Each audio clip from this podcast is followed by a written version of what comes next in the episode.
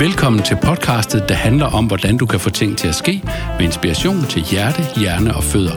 Det er adfærdsledelse på lyd. Velkommen til en rejse fra intention til handling. Rejsen starter her.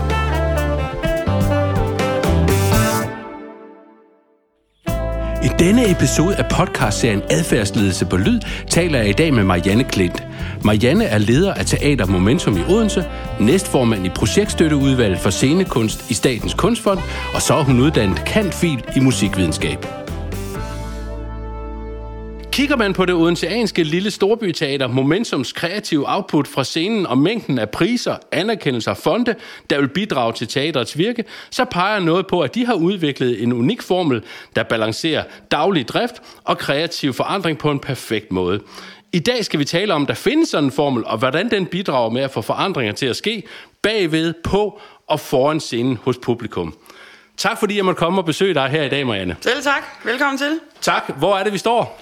Jamen, vi er gået op i køkkenet, op på anden sal, hvor øh, kontor og øh, backstage øh, ligger. Og øh, her står vi så med en lille kop kaffe. Fantastisk, så det er simpelthen backstage på, øh, på Odenses øh, Teatermomentum. Det ligner jo noget, der er løgn. Men det er også fordi, vi bruger jo ikke penge på at, øh, at øh, vedligeholde det, der publikum ikke, ikke kommer. Så vi, vi gør mest ud af at gøre, og, og at det ser godt ud der, hvor publikum de er. Perfekt. Hvad er det for en øh, slags teater-momentum for dem, der nu ikke lige har været og set det? Der er sikkert ikke mange, der ikke har set øh, momentum, men hvis man nu ikke har det, hvad er det så for et slags teater? Altså, teater, øh, altså teateret er jo et lille storbyteater i Odense, som, øh, som har en driftsbevilling fra Kulturministeriet og fra Odense Kommune til at... Øh, at øh, lave det, der i lovgivningen er øh, to ny, nyforestillinger om året, to nypremiere om året, altså egne produktioner, og så øh, diverse gæstespil og andre aktiviteter.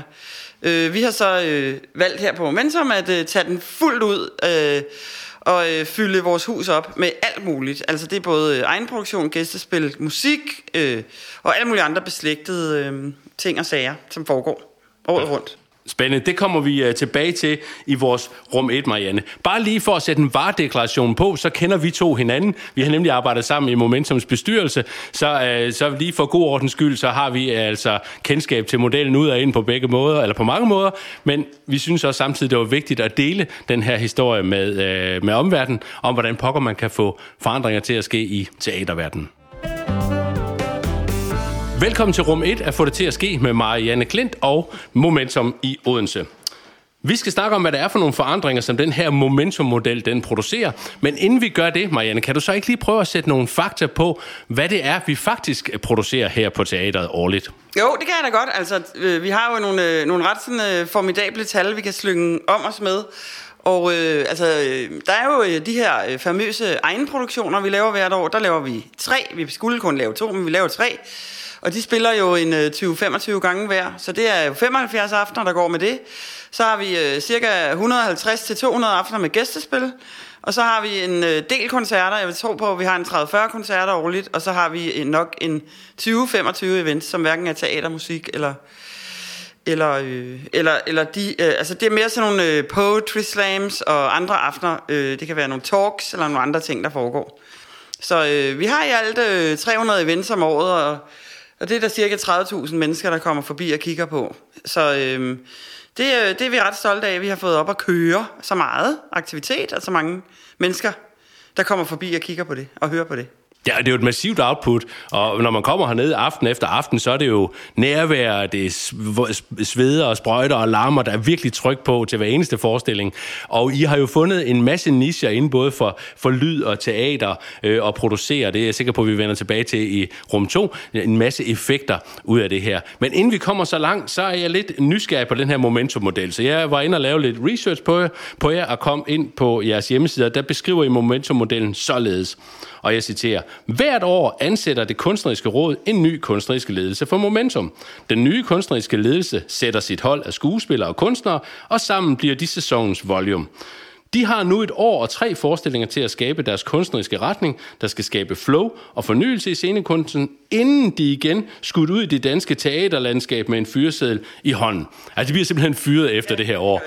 Kan du ikke lige prøve at indvige os i, hvorfor var det, at man oprindeligt kom på, at der skulle laves en ny model for at producere teater i Danmark? Jo, det kan jeg godt. Altså, der var en bestyrelse, øh, som trådte til, og i det hele taget be, be, bemyndede sig øh, bevillingen til det her teater, og så sagde de, hvad skal vi egentlig øh, øh, lave, som er sådan lidt øh, unikt, hvad trænger dansk teater til? Og så kom de til at snakke om det her med teaterledelse, altså at øh, der godt kan være lidt inerti i det, øh, en gang imellem, at... Øh, at øh, ledelsen, øh, ja, rent udsagt, måske aller, øh, øh, allerbedst det første år, de har teatret, og så går den ned og bakke derefter. Ikke? Det var sådan lidt en joke, men de kom til at snakke om det på sådan en ret alvorlig måde dengang for 15-16 år siden. Og så øh, sagde de, vi laver simpelthen et teater, hvor man kun har ledelsen et år ad gangen. Ikke? Og øh, da jeg overtog teateret, der havde det kørt et par sæsoner med den model, og jeg fik at vide af den tidligere leder, Jens Borgtrup, at øh, det her, det kan man holde til i to år, så er man fuldstændig slidt op. Som leder, altså som min position, der sådan ligesom er den gennemgående leder, der tager sig af alt det, øh, alt det tørre økonomi og, og, øh, ja, og kuratering af gæstespil og alt det andet. Ikke? Ja, hvor lang tid er det, du har været her, Marianne? Så jeg du har holdt mere end to år. Jeg har været i 12 år nu. Ja, du har været i 12 år. Ja, det, er, det, er, det, er helt, det kommer også bag på mig selv. Så bare lige for, at jeg også øh, forstår det, det vil sige, at der er en daglig leder, altså en driftsleder, ja, og så er der er en der. kunstnerisk leder. Yes, og den kunstneriske leder er så øh, jo netop for et år gangen, det vil sige, at vi ansætter i øh, november-december, og så øh, planlægger man det, den sæson, der starter efter sommerferien, og så et år frem, ikke? med vedkommende nye kunstneriske leder. Og det vil sige, at når jeg går i gang efter sommerferien med en ny kunstnerisk leder, så går der ikke særlig lang tid, før jeg skal begynde at interessere mig for den kommende nye leder. Så der er indbygget i det, at jeg kommer til at være utro efter nogle få måneder med den person, der egentlig har fået jobbet. Ikke? Fordi så så har jeg at elske en ny, fordi jeg er ja. hele tiden lidt ude i fremtiden, og så har jeg en hel masse folk ansat, som tager sig af nutiden. Ikke? Du, du er en kreativ leder jeg, foran, jeg kan man vej, sige. Jeg er på vej til noget nyt hele tiden, som ikke er der endnu. Ikke? Ja, men det vil sige, på den måde, så får man jo sådan set, som jeg forstår det, det bedste af to verdener. Man får stabiliteten af driften i dit virke, du er ligesom kontinuiteten på stedet, og så får man den kunstneriske forandring og skaberkraft øh, fra, fra den kunstneriske leder en gang om året for de der udskiftning der. Mm. Ja, det er nemlig rigtigt. Og jeg tror også, at, at det har vist sig at være momentum styrke, at, at øh, nu joker vi jo lidt med, at jeg har været her i 12 år, det er jo helt absurd, men det er det faktisk ikke, når det er momentum, fordi at, øh, jeg tror, det har været den balance, der har gjort, at det har kunne øh, løfte sig til det niveau, det har i dag. Altså, at der er en øh, viden i huset om, hvordan man ligesom takler det, at der kommer et helt nyt apparat, en helt ny tankegang, helt nye øh, måder at være på, og vi, og vi står parat til simpelthen at, øh, at tage imod det, hvad det end er, og så fylde de huller ud, der, der vil være ved den nye... Øh, vi kalder det en kunstnerisk leder, det er måske sådan lidt et højt ord. I virkeligheden er det jo mig, der er lederen af hele teateret, og så ansætter vi nogle kunstnere til at varetage det, at vi skal lave tre produktioner. De kommer altså med en god idé til for eksempel en trilogi, og så øh, skal vi føre det ud i livet. Men det, øh, det er hektisk. Altså, vi har, vi har rigtig travlt for at få det til at nå, for, for at nå, at det skal ske, ikke? Inden vi går ind i den kunstneriske praksis op med, hvad det så er for en, et opdrag, de så faktisk får, det ved jeg, det er der et helt ritual omkring det her opdrag, der kommer til det, til det volume, det hold, der skal lede øh, sæson. Kunne jeg godt tænke mig lige at gå ind i bestyrelsen, for det er jo sådan set også sådan, at bestyrelsens rum, at bestyrelsens rum også er struktureret som momentummodellen. Du har to kammer, er det ikke ja, korrekt? Ja, er rigtigt nok. Altså, jeg har jo en driftsbestyrelse, som er øh, helt formelt set og øh, som meget djøfagtig bestyrelse, som øh, holder mig i øh, hånden i forhold til alt det formelle. Og vi lægger også en strategi for teateret, også for, at, hvordan man nu skal søge at få nogle flere penge til det her sted. Og så har jeg et øh, kunstnerisk råd, som egentlig ikke er en del af den formelle bestyrelse, men egentlig bare er ansat til, og det er de for en fireårig periode af gang, til at hjælpe med, at vi får ansat en kunstnerisk leder. Altså det vil sige, de er typiske øh, kunstnere fra øverste hylde, der hjælper mig med at se på de her ansøgninger og vælge den aller, aller, det årets allerstærkeste kort, ikke? Så, øh, så det er meget trygt, at jeg har sådan et øh, rigtig, rigtig dygtigt råd siddende til at hjælpe mig med det. Jeg har set fra en, fra en forandringsperspektiv, som det her det handler jo om med adfærdsledelse, det er for det der til at ske, for forandringer til at ske, der lyder det jo som en, en unik model, at man altså balancerer drift og forandring på den her måde. I har nogle ritualer i forhold til den kunstneriske praksis, ved jeg. Fordi ikke nok med, at der er spilleregler for FU, altså forretningsudvalget, og så det kreative udvalg, som du lige har beskrevet her med de fire personer, der sidder, de stiller også nogle opgaver. Og hvordan er det i praksis, det foregår, når det kunstneriske øh, hvad hedder det, råd stiller opgaver over imod den nye volume, som er blevet ansat? Ja, altså vi øh, ansætter jo den her person, og så ved vi jo øh, lige pludselig, hvem det er blevet.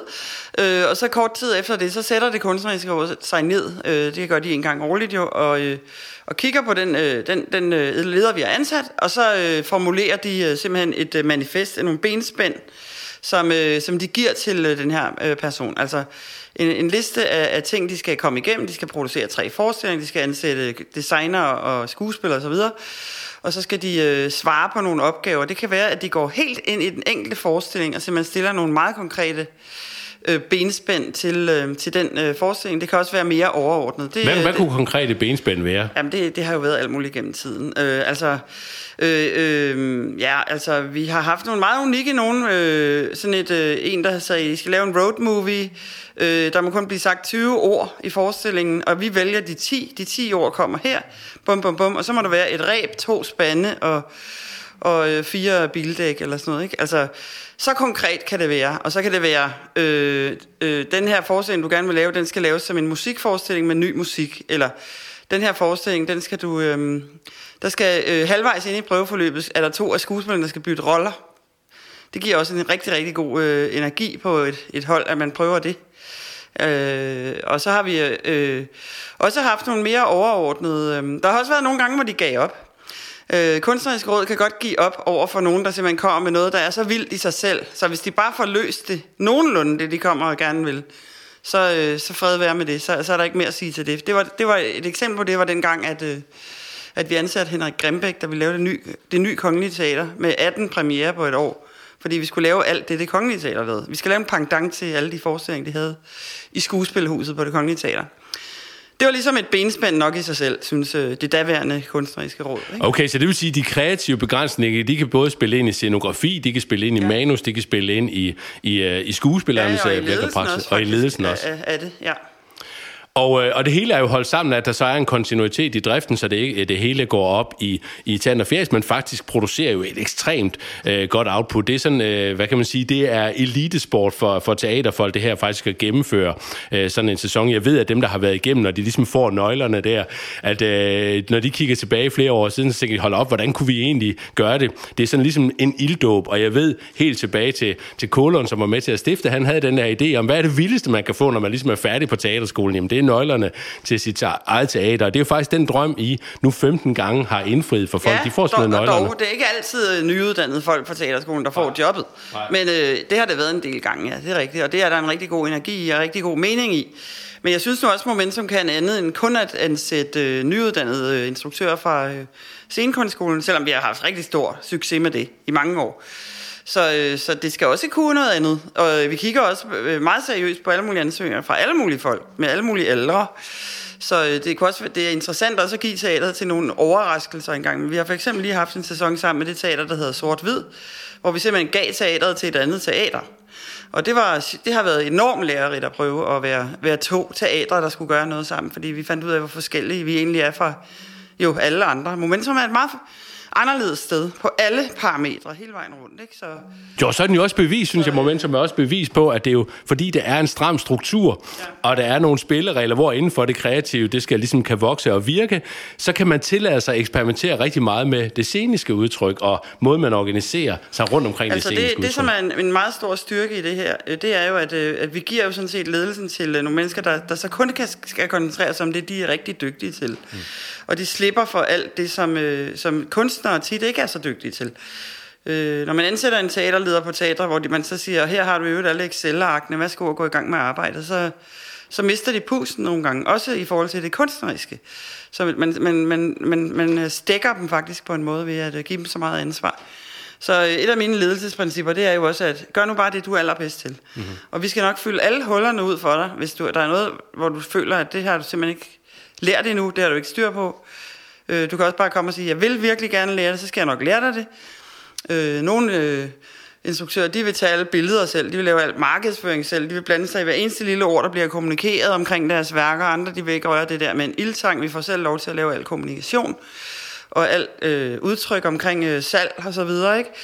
Øh, så, så de er super forskellige, de mennesker, vi får ind. Og det, øh, det har vi lært ad over, at, blive, at stå helt klar med et, med et apparat til, til whatever. Altså, ja, på den måde er det jo næsten et eksperimentarium. Så deres kompetencer er fuldt bragt i spil, og ikke mere end det. Fordi ja. at vi kan ikke få langt af dem på så kort tid, at de lige lærer alle vores manøvrer. Altså, det er jo sådan et eksperimentarium næsten i, i ledelse, og jeg har jo fra sidelinjen fuldt øh, øh, dig håndtere alle de her forskellige modeller gennem årene.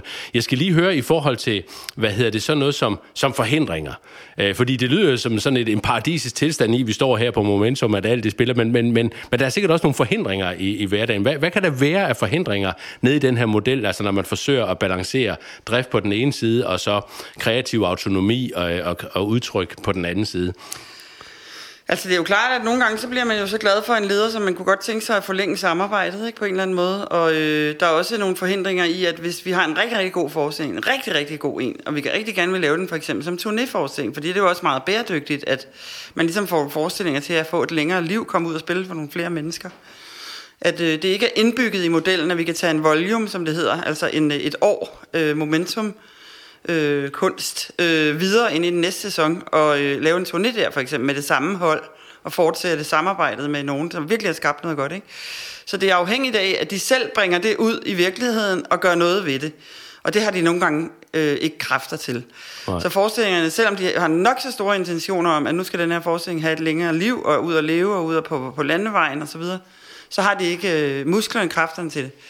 Så vi, er, vi leger nogle gange lidt med det der med at prøve at få noget til at komme på turné, men det er utrolig svært at lave den balance, at, at vi både elsker nogle af de gamle stadigvæk rigtig meget, og, og vi elsker også de nye rigtig meget. Vi har, og de kommende, dem skal vi også begynde at elske. Og altså, det er jo det rene, hvad hedder det, flere koneri, eller øh, øh, polyamorøsitet, vi skal... Øh, vi står med hele tiden, ikke? Så, øh, jo, så, så det, samtidig... det er der nogle forhindringer i, synes jeg. Ja, så samtidig så synes jeg da også, at det, at det, at det, at det beviser, at det er stedspecifikt. Fik, altså det, det er meget sådan Odense odense fordi der netop er et stort produktionsapparat bagved, som jo ligesom leverer den drift, der gør, at kunstnere kan være kunstnere, og driftfolk kan være driftfolk. Ja. Så det er svært ligesom at tage den del ud af ligningen ja. øh, og turnere med det, for eksempel. Ja, men vi kan godt. Altså, det skal bare tænkes virkelig grundigt igennem, hvordan omledes, ikke? Og så er der jo altså, hele det økonomiske spektrum, altså. Øh, det er jo ikke, fordi vi vælter rundt i, øh, i øh, produktionsmidler, og, øh, og, og på den måde kan vi heller ikke holde liv i alle vores forestillinger, som vi gerne ville. Som andre teatre måske bedre kan. Altså, når de får en, en, en guldforestilling, en røgmert vinder, eller hvad fanden det nu kan være, så vil man jo rigtig gerne give den der et, et længere liv, fordi det vil der være stor interesse for rundt omkring. Ikke? Så der ligger nogle øh, lave frugter, de ligger næsten på jorden. De er, de er ikke muligt, det er ikke muligt for os at samle det alt, alt sammen op. Vel? Nej, så på den måde giver modellen også nogle forandringer. Ja. Men hvis vi ligesom skal runde af her i rum 1, så giver den her momentum-model jo også Odense og Odenses borgere et kæmpe output på teatersiden. I er nemlig begyndt at vinde priser og har sat Odense på, øh, på landkortet som et sted, man kigger hen i forhold til øh, at kunne udvikle kreativ teater. Kan du ikke prøve at beskrive lidt om det og være lidt selvfed omkring det, fordi øh, øh, det, er jo, øh, det er jo en fornøjelse at følge for sociale medier, hvordan I, I, at det faktisk også producerer priser. Det virker, I får ting til at ske. Ja, det er det. Altså nu har vi snakket rigtig meget om modellen, og om det her med, at vi får nye kunstnere hvert år, der laver vores egne produktioner. Men Momentum er jo også, næsten to tredjedel af Momentums virke er jo også øh, alt det andet, vi laver. Og... Øh, i, øh, I den øh, anden øh, kategori, der har vi en meget, meget stor forretning, der hedder vores gæstespilsrepertoire, som altså er forestillinger, vi går ud øh, meget nøje og kigger på, øh, noterer os ting og sager, og så får vi det bedste til Odense. Af de små forestillinger, der har en snitflade op af Odense Teater, op af Nørregårds Teater, som er et børneteater, op af Operan, som er en opera. Men alt det inden for vores spektrum, og det er ret stort, der kan vi faktisk levere øh, utrolig mange virkelig, virkelig high-class gæstespil fra hele landet og udlandet. Og det gør vi så. Så kuraterer vi en kæmpemæssig sæson. Vi har 50-55 forskellige titler og det er der, hvor jeg kan gå hen og blive lidt selvfed, fordi det er der fandme ikke nogen andre teatre i det her land, der har øh, på repertoireet, som gør vores årskort ekstremt attraktivt. Øhm, og, så, og så det der med at uh, invitere alle de her grupper gang på gang. Mange af dem har jo været her flere gange. Altså dem, der laver gode forestillinger, de bliver ved med at lave gode forestillinger. Tue Biering og Christian Ingemarsen og alle de her fantastiske kunstnere. Så øh, når man lige pludselig bliver nomineret til at være årets teater i Danmark, altså det er hele landets, mm. alle 70 teatre, eller hvor mange vi nu er, der kan øh, blive nomineret ind der, øhm, og man så skal have nogle stemmer, så øh, har vi virkelig mange alliancer, fordi vi har så mange på besøg hele tiden. Så det lå sådan lidt i kortene. Jeg havde sgu også sådan lidt tænkt, den kan vi egentlig godt risikere at løbe med den pris, årets teater, ikke? Fordi vi simpelthen har så mange øh, venner, altså, som tænker, det skal, den skal de der have. Altså, de har gjort så meget godt for mig og for mit kompani. Og, altså, og på den måde var der mange teatre. Det var nemlig kun teatre, der kunne stemme. Det var ikke publikum, der kunne stemme. Så, så det er så ligesom kollegaernes pris? på hinanden, ja. ja. Og, øh, Og det var der, en kæmpe har, der har vi lagt os et, øh, et godt sted i forhold til, til branchen, kan man sige. Ikke? Altså vi simpelthen... Alle kender os, alle ved, hvem vi er, alle synes, har fedt. Alle synes, det måske er det fedeste teater i Danmark. Det hører vi rigtig tit fra, fra branchefolk. Ikke? Og så er der hele publikumsaspektet, det var lidt inde på før, altså det der med, at vi har simpelthen så meget på hylderne, der er teater hele tiden. Man kender det lidt fra sig selv, man har været i biffen, set en pissefed film. Det første, man tænker, når man kommer ud, det er, jeg skal bare i biffen igen, rigtig snart. Hvad går der, hvad går der, hvad går der? Og øh, hvis man er i teateret, og det næste, det først er der om 3-4 måneder, så får man i hvert fald ikke taget sig sammen til at gå hjem og skynde sig hjem og bestille en billet til noget som helst. Men på Momentum, der kommer man ud, og så tænker man, fedt, det var virkelig godt det her. Jeg må have noget mere af det. Hvad er der? Gud, der er allerede noget om tre dage igen, eller ej, hvor fedt, og i næste uge sker det. Ej, jeg må hellere købe det der årskort, fordi nu, nu, må vi, nu må vi til at komme her rigtig ofte. Ikke? Og det, det, det oplever vi, hvad folk gør. Altså meget rørende, de kommer hele tiden. Så det der produkter sælger produkter, det kan du også bekræfte. Altså hvis der er noget på hylderne, så kan jeg få teater, det. altså ligesom andre går til hvad som helst, sport ja. og sager. Fantastisk. Only, only fitness. Only Fitness for Momentum. Jamen tak for rummet, Marianne. Tak.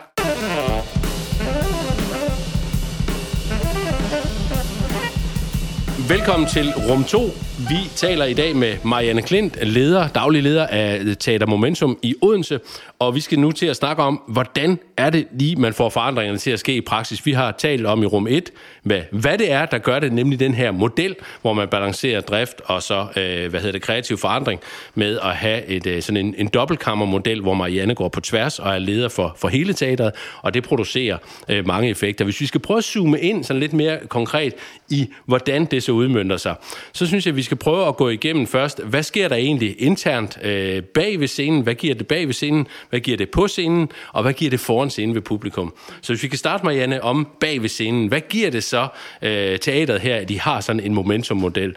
Øh, hvordan, hvordan udspiller det sig konkret? Hvordan kan du mærke det? Når Jo, du jo, men det er jo helt klart, at øh, i det øjeblik, vi har ansat en ny kunstnerisk leder, og jeg kommer og introducerer vedkommende til, øh, til huset her, så, øh, så står der et stort hold af mennesker klar med åbne arme, og så er vi i gang med at suge ting ud af den person, fordi vi har så travlt. Altså, det skal bare ske nu og her, ikke?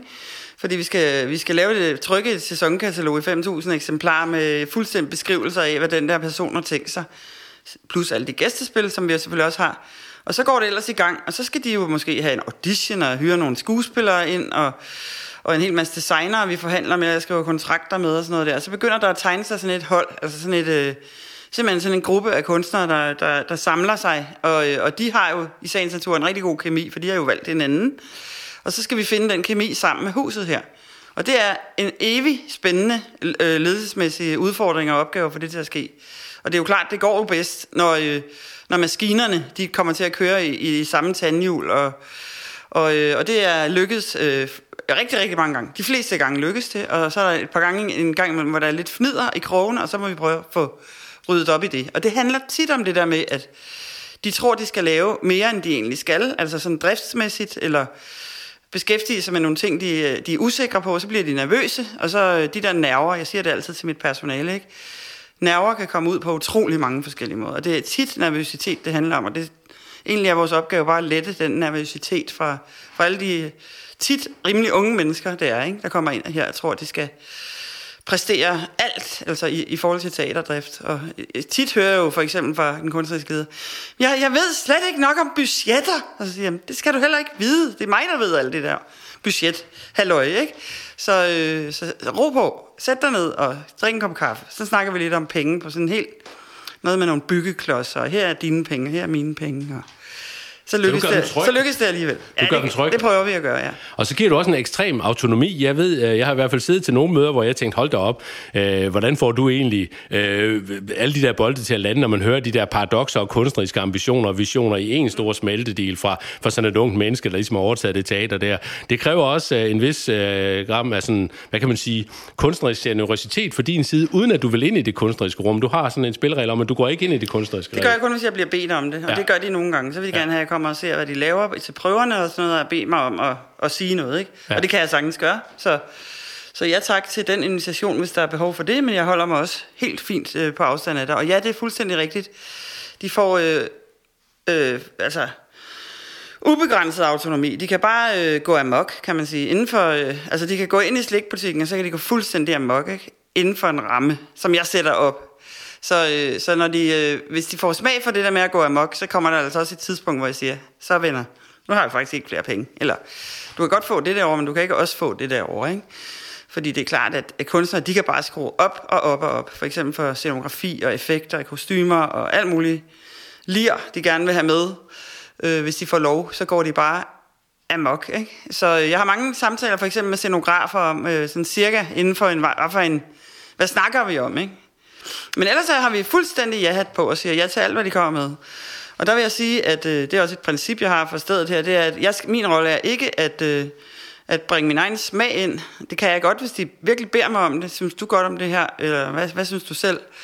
Men øh, min rolle er at, at sikre, at der er kvalitet. Altså det er det, det, det, det, det evige ord, der, der er omkring det at producere kunst, det er at, at sikre, at kvaliteten er der. Altså det vil sige, det er ikke sikkert, at jeg kan, nu siger jeg det helt, helt groft skitseret, det er ikke sikkert, at jeg kan lide det, der kommer. Det er output, vi laver. Jeg kan, det er ikke sikkert, at jeg kan lide forestillingen personligt. Altså det er ikke min private smag. Men jeg kan se, at det har øh, mange kvaliteter, det har høj kvalitet. Og for nogen vil det være det fedeste, de nogensinde har set. Ikke?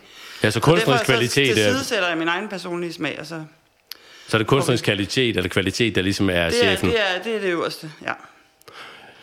Og det er jo herligt, synes jeg, at kunstnerisk kvalitet sælger, fordi man ser jo tit i, i mange sammenhænge, hvor man sidder og snakker om at positionere eller læfle for forskellige målgrupper og alt muligt. Men det gør I ikke så Det gør det heller ikke først. Man skal arbejde på det nogen år, ja. og så skal man give publikum langsomt den tryghed, at hver gang de kommer ind, så kan de i hvert fald mærke, at det er kvalitet. Det kan godt være, at de ikke synes om det, eller det ikke sagde dem så meget, eller et eller andet. Men det gjorde det så med nogle andre publikummer. Ikke? Vi får altid nogen, der siger, at det er ikke lige mig, det her gang i endnu og nogen, der siger, at det her det er det bedste, I nogensinde har lavet. Og det sker til den samme forestilling, at, at halvdelen kommer eller ikke halvdelen, der er nogen, der kommer ud og mener noget, og nogen, der kommer ud og mener det andet, til den samme forestilling. Ikke? Det var bag ved scenen, Marianne, ja. hvordan vi får det til at ske, hvordan modellen faktisk hjælper jer med at lave et ledelsesrum og producere. Ja.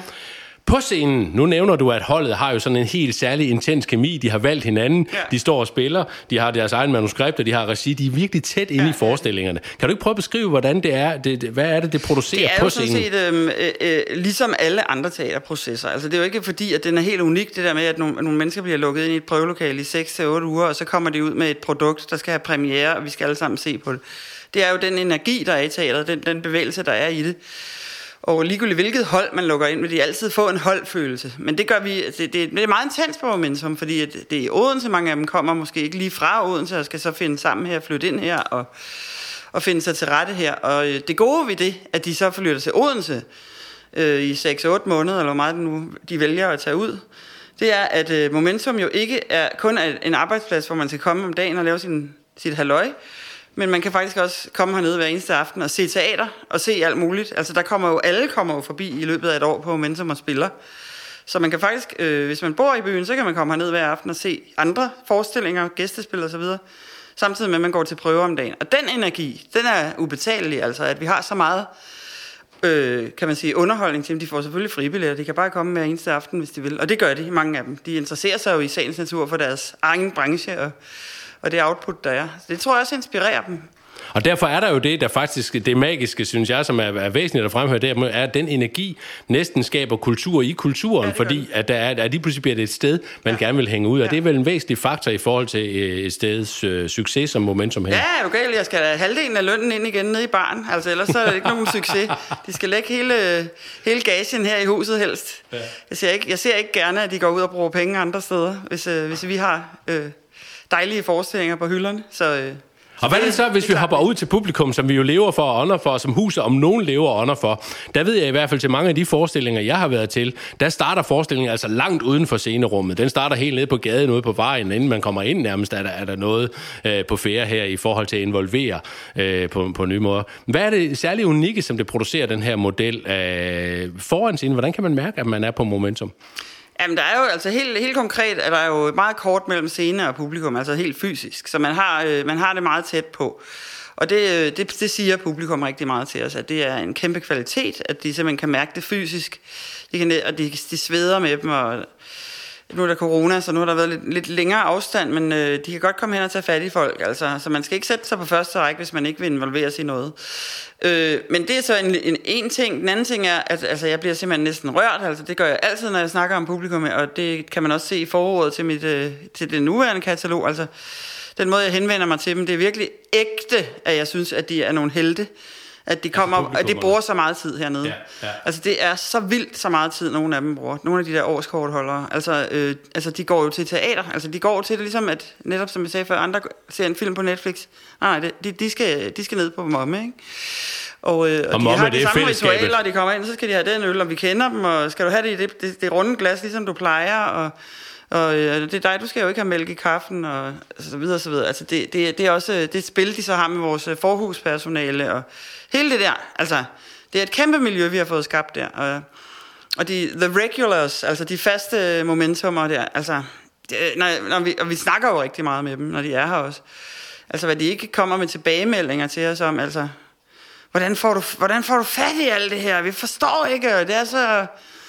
Og det er, det er jo egentlig også, altså, nu, nu er jeg jo fuldstændig sådan, øh, integreret i det selv, så jeg kan ikke mærke, hvordan det må være at være publikum, men, men jeg tror, at det er, altså, de er lige overrasket hver gang over, sådan, at, at, og rørt over, der står nogle levende mennesker foran dem og gør noget. Og det er jo det der rum, vi leverer til publikum, som er så, så vildt, og det bliver ved med at være vildt. I, altså, jeg synes, det er det vildeste. Altså, alt liveoptræden, også musik, er ekstremt vildt, fordi man er i, i stue med simpelthen dem, der...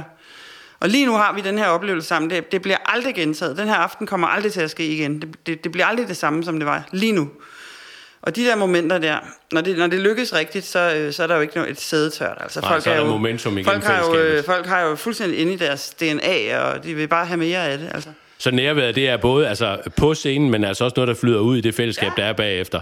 Men omvendt, det, det er jo også ekstremt professionelt. Altså, jeg fornemmer en meget, meget stram kuratering af de der regler. Man er, aldrig, man er altid klar over, at nu er du i en forestilling, og nu er du ikke i en forestilling. Ja, ja. Så det er jo ikke sådan et totalteater, hvor det hele det flyder. Nej, og det er heller ikke alle, alle forestillinger, der er sådan. Lige så mange af dem er, hvor man bare sidder helt pænt ude i mørket og kigger på, på den, altså hvor, øh, hvor den fjerde væg er, er intakt, og øh, altså, det er ikke altid, at det bliver, den bliver nedbrudt, om jeg så må sige, væggen ud til publikum. Så øh, man kan også sidde trygt og godt og bare i, i af, hvad der foregår. Man skal ikke være bange for at, at kaste sig ud i et besøg hernede. Nu lyder det som om, man altid bliver draget op på scenen og skal alt muligt. Det skal man slet ikke. Nej, og jeg synes, at hvis vi skal runde af her i rum 2, øh, så vil, vil jeg godt nok runde lidt af det der interaktive teater, trods alt, fordi jeg synes egentlig, I har knækket koden med også at lave teater for andre målgrupper end det, fordi normalt har man det med at teater, det bliver for en eller anden form for kreativ klasse, en eller anden særlig målgruppe. Men, øh, men det er altså ikke tilfældet her. Øh, jeg har været til mange juleforestillinger hernede, øh, hvor, hvor der simpelthen sidder frisører og håndværkere og øh, kunstnere og filosofer og studerende i alle aldersgrupper øh, og er med øh, til, til den her julefrokostforestilling. Kan du ikke lige prøve at beskrive det afslutningsvis her? Hvordan, hvordan er det, den her mommeånd kommer til udtryk og skaber momentum igennem fællesskabet der? Altså, jeg synes næsten, at juleforestillingen, der hvor vi virkelig får mixet nogle publikummer ind, ikke? Altså, det er det, det, fedeste, der findes, men det er, øh, det er også, altså der, hvor man ligesom tilbyder en pakke, og det gør vi jo der, med mad, forestilling, og du kan blive til klokken to, og barnet åbner ind til klokken to, og du, du kan få hele din julefrokostaften dækket ind ved sådan et besøg. Det kan folk godt lide. De kan godt lide, at pakken findes. Øh, Så derfor henvender det sig meget, meget bredere end vores normale output. Og, og vores våde drøm er jo, at nogle af de der håndværkere og alle dem der, du snakker om, de samler vores katalog op på vej ud og tænker, fedt sted, mand, der skal jeg til at komme noget mere. Og selvfølgelig får vi hele tiden nye publikummer af, af dem, som har været slæbt med til en juleforestilling med, med firmaet eller sådan noget, og så, så får de smag for det, og så vil de det igen. Ikke? Men altså, men altså, der er stadig et skæld mellem øh, de der grupperinger der, og så dem, som rent faktisk øh, af sig selv har fundet ud af. Og, det, og der, hvor min allervådeste drøm ligger, tror jeg, med, med publikum, det er at få øh, unge mennesker, som, som vi alle sammen godt ved, ikke har det særlig godt øh, i øjeblikket. Og det er ikke kun på grund af corona. De har simpelthen pres på så mange steder fra, og synes, at alting skal være perfekt, når man er 16-17 år gammel, og det er det jo ikke.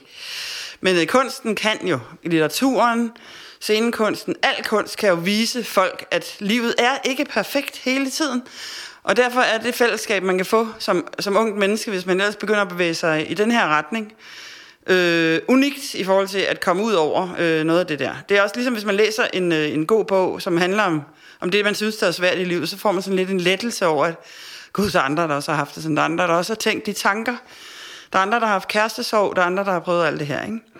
Så der er kunsten rigtig god til at, øh, at give en øh, den, den ro, at øh, jeg behøver ikke være perfekt hele tiden. Og så er det jo det der med at være i fællesskab med nogle andre, der har den samme oplevelse, som vi jo kan, som teater og som musikspilsted. Det er det bedste. Altså det er det bedste at sidde sammen med nogle andre, grine sammen med nogle andre, græde sammen med nogle andre, få den der sammen, ikke? I stedet for at sidde hjemme på, på øh, pigeværelset og, og græde snot og ligge i fosterstilling. Så kom ud af den ensomhedsboble og kom, kom herned. Øh, man kan sagtens komme her alene, og vi er, sætter en meget stor indsats i gang nu for at få øh, de mennesker, der skal til at vælge selv. Det, det ene ting er der, hvor man bliver valgt sammen med klassen. Nu skal vi noget i en stor gruppe, og det har vores lærer bestemt. Det, det, det tæller ikke. Det tæller der, hvor de begynder at vælge det selv, og det gør man, når man begynder at gå i på ungdomsuddannelserne, typisk gymnasiet og sådan noget. Det er der, vi skal ind og have dem til at gå til teater af dem selv, i mindre grupper, ikke? Finde tre veninder, vi går der fast, det er pisse fedt. Og det er det. Vi ved, at vi har produktet til dem, som de vil elske. Så vi skal bare lige have, have dem til at synes, det er tjekket at gå herned, og have det som også et hænge ud sted, et gå i byen sted, et, et uh, dating sted, altså et sted, hvor de virkelig føler sig hjemme. Smuk sted at slut, Marianne, synes jeg, i forhold til, at de faktisk modellen her nærmest producerer et rum og en ramme for sårbarhed, fællesskab og det der kunstneriske nærvær, som er fuldstændig ubetaleligt, som man ikke kan forklare, men når man er i det og oplever det, så vil man bare have mere af det. Ja. Tak for rum 2. Vi er nu øh, kommet til rum 3, og vanen tro, så laver vi jo sådan en liste med Marianne Klins for det til at ske liste. Den laver vi jo ikke hver gang, men nu når vi taler med dig i dag, så er det Marianne Klins for det til at ske liste, vi laver.